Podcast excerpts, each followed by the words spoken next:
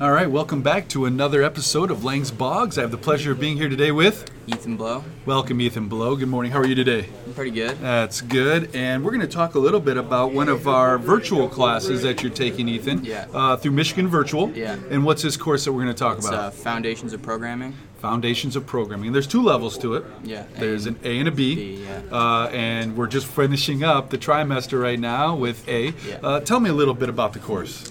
Uh, it's like it's it's very simple compared to like some of the stuff I've been doing, like Java and C++ and C Sharp and all that, because it's just Python and it's so.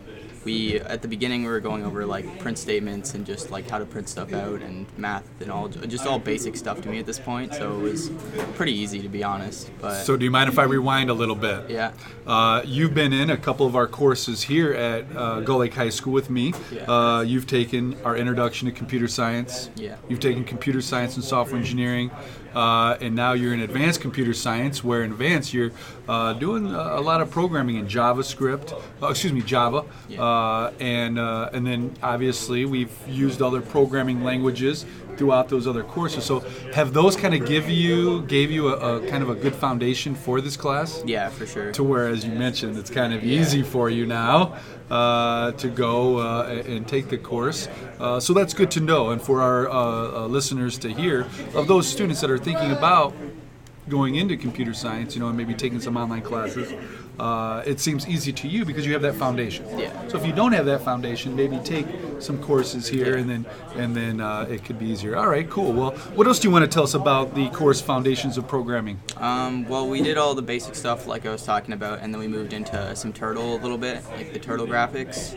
The turtle graphics. That seems pretty popular. I see where a lot of Yeah. trainings with turtle graphics. I really liked uh, turtle graphics when I took intro, like a couple years. I took it in eighth grade. Yup. And me and my friend, after we did like the turtle lesson, we in our spare time we made like uh, we made the turtle make like a whole snowman, and each thing had its own function, like each piece of the body, and then we made a nose, Really? and a top hat, and yeah, it was really cool. so this is what I love that you just said about that is is okay. You got done with the unit, uh, but you didn't stop there. You found an interest in it, and you kept Yeah. doing it and, and that's what's again separating you from other programmers i'm just watching you uh, in advanced computer science here where you know what you're doing uh, on your projects you know you're separating yourself from others because you're going kind of above and beyond uh, very cool so all right so turtle graphics anything else you want to say about turtle Not really. It was just it was pretty simple and yeah Yeah, pretty basic. cool. Yeah.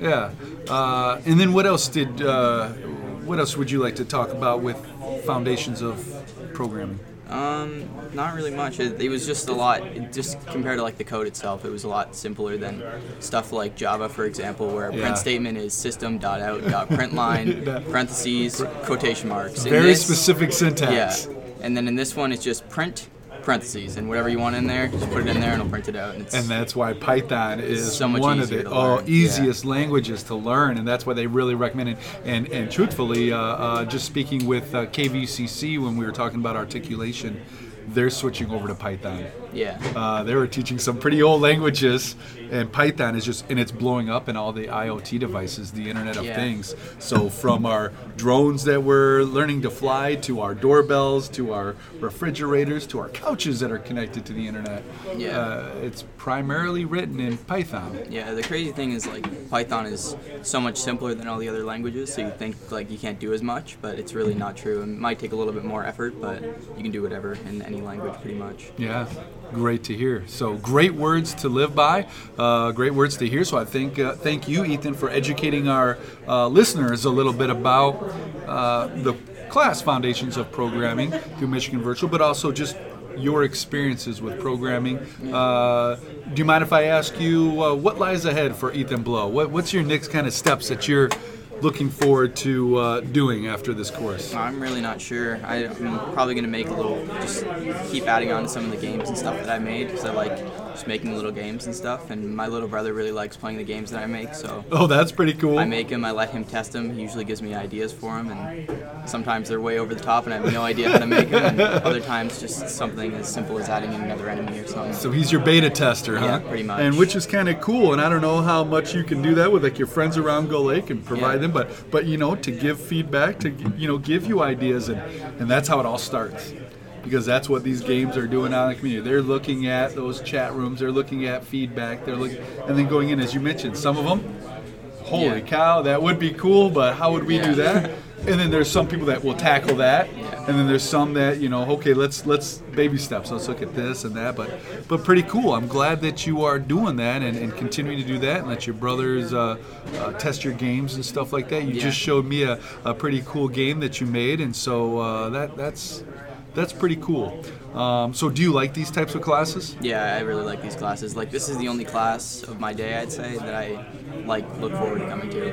Well, that that makes uh, that, that warms my heart, Ethan. so very cool. Well, uh, any last uh, uh, things you want to leave your listeners who are thinking about going into programming or or anything with computer science? What, what would you recommend to them? Uh, just start small because I tried to start with like big stuff and had no idea what I was doing.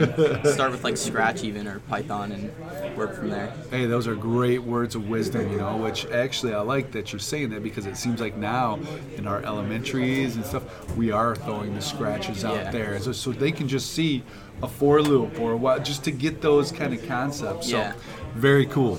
Well, awesome, Ethan. I'm glad that uh, I, I thank you for being uh, here and being a, uh, a great uh, guest on Lang's Bogs. And uh, congratulations with uh, finishing up the trimester here. And uh, look forward to everything else that uh, you're going to do throughout your life. Yeah, thanks. You're very welcome.